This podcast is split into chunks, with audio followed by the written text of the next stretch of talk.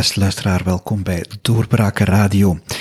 Net zoals u raak ik bijzonder verward over al die berichten over de brexit die wij over ons uitgestort krijgen.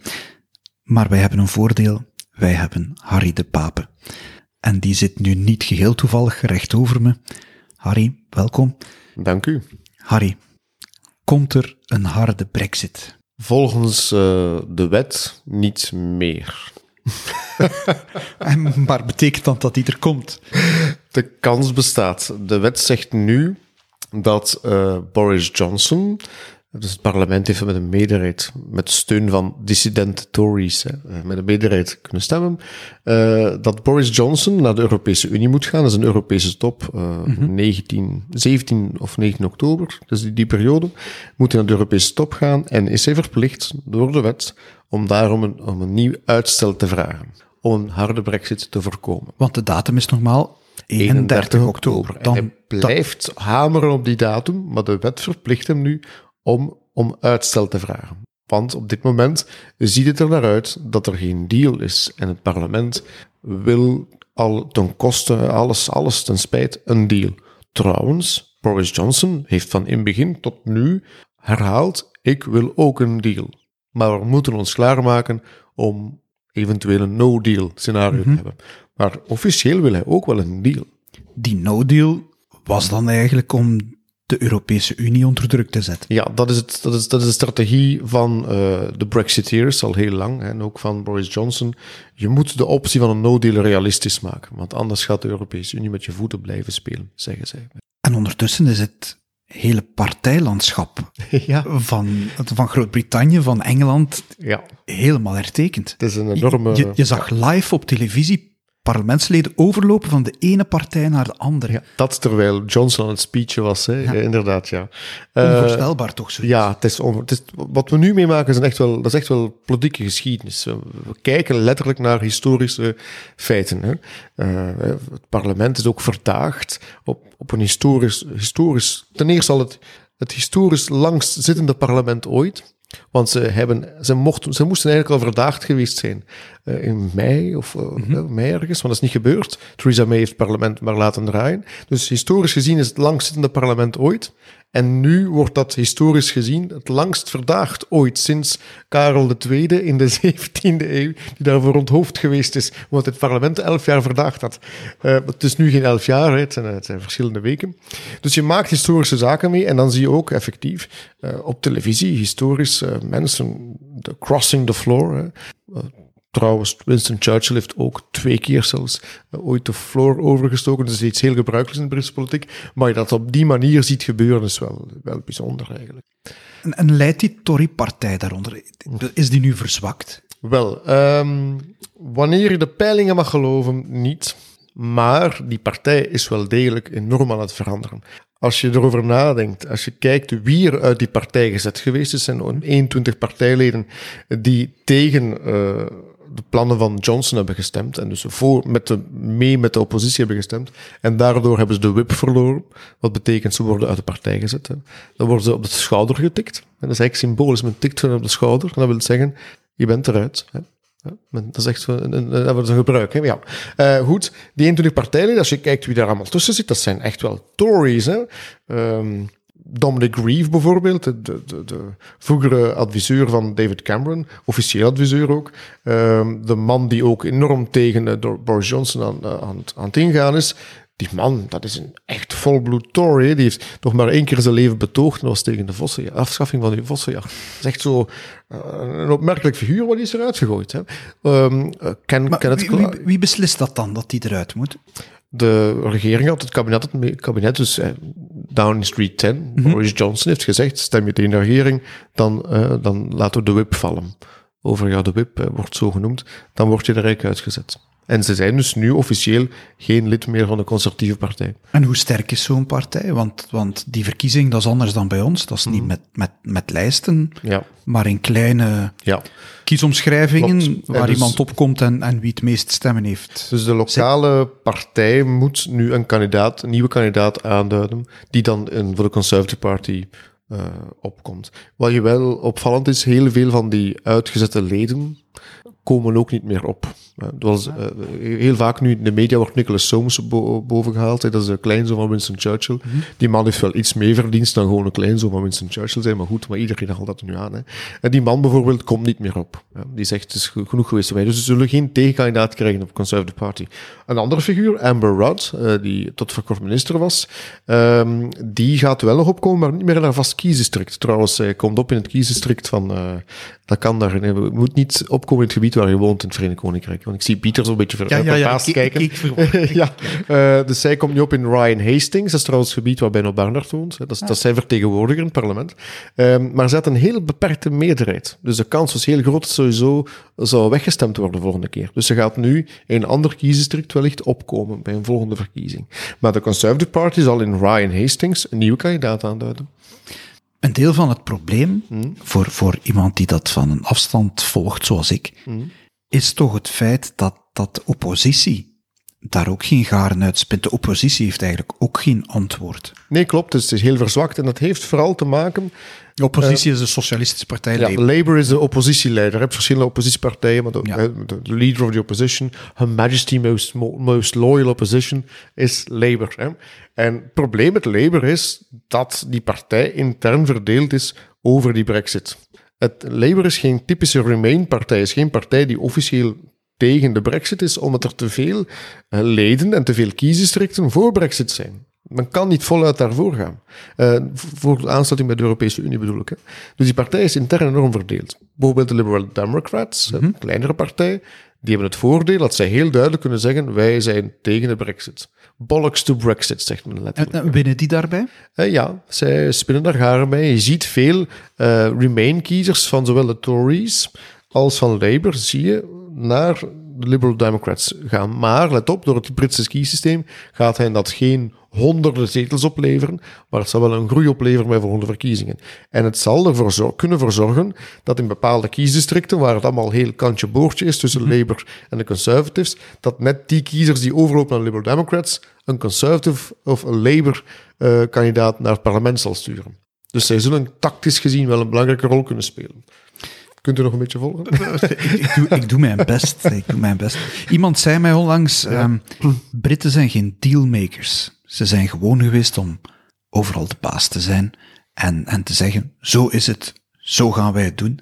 En nu moeten ze eigenlijk een deal maken en, en, en ze zijn dat niet gewoon. Wel, um, mocht je dat tegen een Brit zeggen, die zou verbaasd zijn. Als je mm -hmm. naar de, de Britten luistert, zij zijn net van overtuigd dat ze de gewoonte hebben van net met compromissen te werken. Nu, voor een Belg, uh, voor een Vlaming, excuseer, klinkt het lachwekkend. want wij leven nu eenmaal in het land van het compromis. Maar zij zien zichzelf als grote compromissenmakers. En wat zij nu meemaken is voor hen ongezien de wijze waarop dat er geen compromis mogelijk is. Nochtans, als je naar de Britse politieke geschiedenis kijkt van de voorbije 50 jaar, denk maar aan de Thatcher-jaren, veel -hmm. compromis was er toch niet zo aan. Hè. Maar ze zien dat zelf niet zo. Ze kijken daar helemaal anders naar. En jij? Hoe, hoe zie jij dat? Ik zie nu vooral een land dat worstelt met zichzelf. Uh, en ik zie vooral een politiek systeem dat worstelt met zichzelf. Het ligt -hmm. vooral aan het systeem. Je hebt op zich een heel, en dat is heel duidelijk, een parlementaire traditie die heel sterk is. Maar uh, men heeft de optie van het referendum geopend, waardoor je plotseling als parlement, dat heel sterk is, bepaalde knopen in de handen van het volk rechtstreeks gaat leggen. En als dat volk dan een keuze maakt, in een ook al was een adviesgevend referendum, maar het parlement heeft het advies goedgekeurd, het is gestemd geweest, heeft het bevestigd, ja, dan moet je daarmee verder, maar het parlement wil niet mee. En dus het hele politieke systeem zit vooral in de knoop. Uh, en uh, ik moet dat niet uh, illustreren, ik denk dat het zichzelf illustreert hoe het in de knoop zit. En dat zie, dat zie ik daar vooral gebeuren. Het is een land waarbij tegenstellingen vooral toenemen. De bereidheid om naar elkaar te luisteren neemt af. En je ziet voor, volgens mij, ook om voorafname, wat er hier ook meer en meer opduikt, Mensen, uh, dat heeft te maken met sociale media onder andere ook, mensen hebben niet meer de neiging om te luisteren naar een tegenpartij. Men zoekt altijd naar het eigen gelijk. En dat versterkt dat. En in de Britse politiek zie je dat enorm, uh, ja, enorm toenemen. Misschien moeten we toch eens een poging wagen om te kijken, uh, wat kan er mogelijk gebeuren? Hè? We hebben geen... Ja geen glazen bol en, en koffie dik kunnen we ook niet, want we drinken thee. Klopt. Een lekker kopje thee erop. Wat zijn de mogelijkheden? Die, die, die- ja, fijn. Ja. 31 oktober zal Mhm. het waarschijnlijk niet zijn. Nee. Ehm, zoals Boris Johnson eh, zelf zei, hij ligt nog liever dood in een greppel dan dat hij op 31 oktober eh, de brexit moet uitstellen. Wat zijn mogelijkheden? Een mogelijkheid is, en er wordt wel hardop gezegd, dat hij met zijn, eh, of omdat hij wettelijk verplicht wordt, de uitstel te vragen aan de Europese Unie, dat hij een begeleidende brief meegeeft waarin staat, ik ben het er eigenlijk wel niet mee eens. Dat is een optie. Dan kan hij zichzelf tonen aan de bevolking van kijk, ik moet dit doen door de wet, maar ik ben het er niet mee eens. Een andere optie wordt Zou ook... toch ongezien zijn? Dat zou ongezien zijn. Dat een een regeringsleider zelf zegt, ik doe dingen waar ik tegen ben. Ja. Ehm, een andere optie, er wordt ook druk bediscussieerd, dat hij gewoon die wet naast zich legt en geen uitstel vraagt. Dan breekt de wet. Er zijn nu al mensen die al hardop verklaren, als hij dat doet, dan moet hij de gevangenis invliegen, want dan breekt hij de wet. En in Engeland, dat is wel iets heel typisch, is de wet heilig. Hè. Dus eh, wij, mooi voorbeeld daarvan, ik, ik, ik had ooit een, een, een- een lezing eh, in het Meetjesland en daar zat een persoon die ooit voor de Europese Commissie had gewerkt en die zei achteraf tegen mij van eh, de Britten zijn effectief altijd zeer moeilijk geweest in de Europese Unie, maar het is heel opvallend, zodra er een Europese wet doorkwam, waren ze wel een van de meest strikte opvolgers van die wet. Tegenstelling tot de Fransen bijvoorbeeld, die Ja. nogal makkelijk de wet aan de, aan de laars lappen. Dus ze zijn zeer, zeer wetsgetrouw. Dus het zou zeer ongezien zijn dat de premier de wet niet wil volgen. Wat nog een mogelijkheid is, dat is nu aan de gang. Nu officieel is het parlement verdaagd. Prorogation of Parliament wordt dat genoemd. Maar vorige week was er een rechtszaak in Londen. En een, Brits, een Engels, excuseer, een Engelse rechter heeft gezegd. Die verdaging van het parlement is compleet volgens de Engelse regelgeving. Er is geen enkel probleem. Eh, nu vandaag, we zijn vandaag eh, bij de opname, zijn we woensdag 11 september. Vandaag zegt een Schotse rechtbank: nee, volgens het Schotse recht, want het, er is een apart Schotse recht, is, is hetgene wat de premier daar gedaan heeft, het, parlement verdagen, onwettig. Volgende week dinsdag komt het Britse Hooggerechtshof samen. En dat zal dan oordelen of dat nu heel die verdaging van het parlement nu wettig is, ja of nee. Ja. De kans, wat ik nu al begrepen heb van, eh, door eh, analyses van, van grondwetspecialisten van het Verenigd Koninkrijk, je kan daar de specialist in zijn in dat hele kluwen, eh, ehm, zou de kans groot zijn dat dus een Britse rechter zal oordelen dat het onwettig is, omdat het onwettig is voor het Schotse recht. En het is een Brits parlement en je moet de Britse wetten naleven, dus ook het Schotse recht, ook al is het apart, is Britse wetgeving. Hè. Dat betekent dat het parlement zal moeten samenkomen. Ook al heeft de premier, heeft vooral de koningin het verdaagd. Hoewel er een grondwetspecialist, ik kan het nog even vertellen, die zegt, die, Hoge Rechtshof zal zeggen, je kan dat niet schrappen, want de koningin eh, is de hoogste in de rang en die kan niet overstegen worden. Dus er is geen enkel probleem. In elk geval, is een kans dat het parlement toch nog samenkomt. dat is ook een scenario. Ehm, sowieso, men, eh, Johnson wil verkiezingen. Is het eigenlijk een vrij bizar scenario nu. Hè?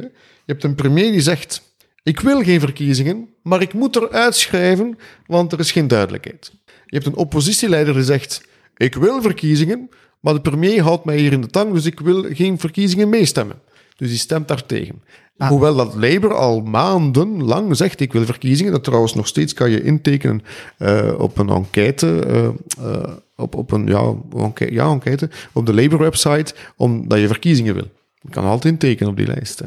Maar het parlement petitie bedoel ik, tegen. Maar in het parlement hebben ze tegengestemd. Dat is trouwens petitie dat ik bedoel. Geen Ja. Ehm, dus je zit in een hele rare situatie. De bedoeling was, Harry, Harry Duidelijkheid dat, dat het een beetje duidelijker maakte voor Ja. ons. Ja, het, spijt mij. Het ja. wordt alleen maar ingewikkeld. ja, maar het is nu eenmaal, het is nu eenmaal zo. Ehm, Raken Britten daar eigenlijk nog aan uit? ik eh, hoorde vandaag dat er een... eh, Britten houden ook van peilingen. Een peiling was dat eh, bijna de helft van de bevolking zegt het maakt ons niet meer uit wat er gebeurt. Mensen haken af. Ja, maakt ons niet meer uit. Het wordt, het wordt complex. Wat je wel merkt... ehm, En is dat een van de redenen waarom bijvoorbeeld iemand als, als Boris Johnson dat, dat echt wil doorduwen? ja, Omdat mensen, mensen zijn het beu. Ja, en daarom dat ook in de peilingen de conservatives niet meteen verkruimelen, omdat een deel van de bevolking dat ook wel, wel ziet. Zitten, dat die man zegt, we gaan gewoon verder. Hè. Uh, ik zag uh, zeer interessant op Newsnight en uh, op BBC ging men de straat op in Noord-Engeland en daar klassieke Labour-kiesgebieden. En daar ging men eens gaan vragen van, kijk, hè, jullie hebben hier allemaal voor lief gestemd. Wat, wat vind je nu van heel dat schouwspel? En opvallend, echt klassieke Labour-kiezers, zonen van mijnwerkers, arbeiders, die heel hun leven, hun vaders, hun grootvaders op Labour hebben gestemd, zeiden letterlijk in een camera, als er vandaag verkiezingen komen, ik stem op die Johnson. Want die willen er weg van maken. En dat is de angst van Labour trouwens. Hè. Ja. Ja. Waarom ze verkiezingen willen, maar tegen verkiezingen ja, stemmen. Omdat ze bang zijn die kiezers te verliezen. Dus je ziet, ik volg. Ja, goed zo. Uh, bij ons heb je een artikel op doorbraak.be, een artikel geschreven over wat dan genoemd wordt het kwade genius achter Boris Johnson, die mm -hmm. Dominic Cummings. Ja. Is dat het, de, de strategie daarachter? Ja, Cummings, um, wat je daar straks vroeg he, over die, hoe die partij verandert, de conservatives. Hè. Wel, Cummings um, heeft heel goed gezien dat het probleem van de conservatives um, is dat er een, een, een groep partij, parlementsleden, 20, 30-tal, altijd tegen de eigen regering gaat stemmen. Dus stel dat je morgen verkiezingen hebt. Is het weer met een hangparlement of is het weer een situatie waarbij uh, een, een nipte meerderheid is van 15 zetels of van 10 zetels, dan kan de premier nog altijd niet doen wat hij wil. Want hij heeft nog altijd 20, 30 parlementsleden die zeggen: Goed, ik ben conservative, maar ik stem tegen jouw Brexit-beleid. Dus wat heeft hij nu gedaan? Hij heeft schoon schip gemaakt met al die stemmen en wil nu uh, allemaal figuren die sowieso voor Brexit zijn. Waardoor de regering, als er een nieuwe regering komt onder leiding van de Conservatives, want er moeten eerst nog verkiezingen plaatsvinden, waardoor die dus um, ja, zijn beleid kan uitvoeren. Bovendien, heel opvallend, um, Johnson wordt premier eind juli, dan ook wel gek eigenlijk. Hè? Het parlement neemt zijn normaal verlof, terwijl het op zich wel dringende zaken heeft, maar het neemt zijn normaal verlof. En in heel dat, in heel die, heel dat reces zie je dat Johnson echt campagne voert. Hè. En dat is ook Cummins die erachter zit, echt over politie uh, heeft. Want Cummins heeft letterlijk op vergaderingen gezegd, je kan over veiligheid nooit um, terecht zijn of nooit, ik wil uh, voor blauw op straat te veel, dat kan nooit, want iedereen, een groot deel van de kiezers wil dat ook. Dus daar gaan we op mikken effectief. Je merkt dat Johnson mikt op dat idee van meer blauw op straat. Hè. Uh, safety on the streets en zo. More policemen on the streets. Daar werkt hij nu volledig op. En dat, dat werkt ook wel. Hetzelfde met de NHS, hè, de, de ziekteverzekering. Mm -hmm. Daar willen ze volop geld in pompen. Dat is allemaal, allemaal Cummings die erachter zitten. Je moet daarop focussen. Want dat zijn de zaken waar de kiezers van wakker liggen. Ja. En dat is op, ook, ook op zich, zoals de NHS, is echt Labour-terrein. En daar zit men nu, men zegt dan in het Engels, uh, parking their tanks uh, op, on the lawn. En men parkeert de, de, de partijtanken op het gazon van een ander uh, om dat in te palmen. Het heilige gazon. Het heilige gazon. Ja. Je hebt het over Schotland gehad. Ja.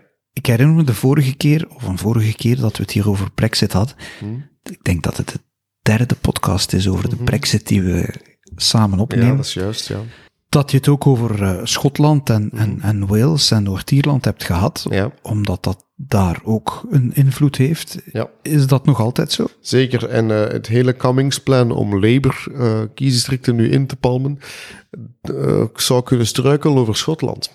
Want in Schotland zie je heel duidelijk dat de Tories, die op zich in 2017 uh, vrij goed gescoord hadden. Ze kwamen van twee of drie parlementsleden plotseling naar dertien parlementsleden in het Lagerhuis. Hij zag een, een, een, een serieuze daling van SNP-parlementsleden.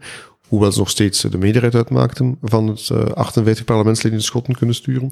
Um, en je ziet nu volgens peilingen dat, dat de SNP helemaal terug opkomt als de, ja, hoeveel zetels zouden ze hebben volgens die peilingen? 55 van de 58 Schotse zetels in het Lagerhuis. Enorme meerderheid. In het Lagerhuis in Londen. In Londen, hè, ja, ja. in Londen, over Londen.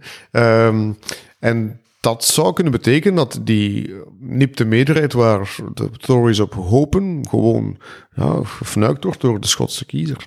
Dat het er dus niet komt. En de SNP, dat is heel interessant. Scottish die heeft, National Party, ja, alle duidelijkheid. Inderdaad, ja. ja. Die heeft een akkoord op zak, een mondeling akkoord op zak met Labour. En dat mondeling akkoord is, kijk, stel dat er een hang parliament komt, geen duidelijke meerderheid, ja. Ja, um, en Labour is aan zet, dan willen wij jou een, uh, een meerderheid bezorgen, zo'n minderheidsregering, met, mee met jou meestemmen, in ruil voor een akkoord voor een onafhankelijkheidsreferendum in Schotland. En zowel Jeremy Corbyn als John McDonnell, de rechterhand van Jeremy Corbyn, hebben al gezegd, openlijk in de pers gezegd, ja, wij zien dat zitten. Dus de SNP gokt erop of mikt erop om via Labour toch een referendum te kunnen houden, want op zich is het toelaten van een referendum, in Londen zit die beslissing. Edinburgh kan dat vragen, maar het is Londen dat beslist ja of nee. Ja. En Volker heeft Cameron naartoe gestaan, hè, toen Conservatives nog was. Maar zowel Theresa May als Boris Johnson, Johnson nu hebben duidelijk al gezegd, ehm, nee, hè, er komt geen tweede referendum.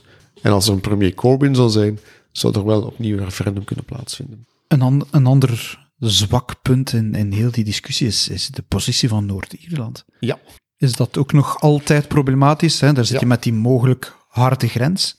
Klopt. En dat is misschien nog een ander, an- op- opnieuw ook een antwoord op je eerste vraag, namelijk wat zijn de mogelijke uitwegen eh, uit, uit deze crisis? Wel, eh, ik heb nog in mei, geloof ik, voor doorbraak geschreven, vrij snel, dat ehm, Boris Johnson de enige figuur is in het Verenigd Koninkrijk die, de, die eh, het zou aandurven om alles te beloofd als per- om premier te kunnen worden. Hè, van ik ga voor eh, echte brexit gaan enzovoort, dat hij de eerste zal zijn om het overboord te gooien. En de kans bestaat nu dat hij gewoon met een andere versie komt van het plan van Theresa May, hier en daar wat andere namen op plakt, om het niet over Noord-Ierland nu te hebben. Hè. Een beetje aanpassingen eh, verwezenlijkt, kleine, en dat dan verkoopt als een nieuwe deal, hè, die Noord-Ierland zogezegd oplost.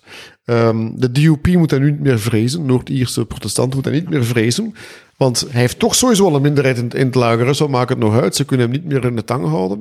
Dus de kans bestaat dat hij plotseling met een deal op de proppen komt met de Europese Unie, die gewoon, dat gewoon een kopie is van Theresa May deal, om die Noord-Ierse situatie op te lossen.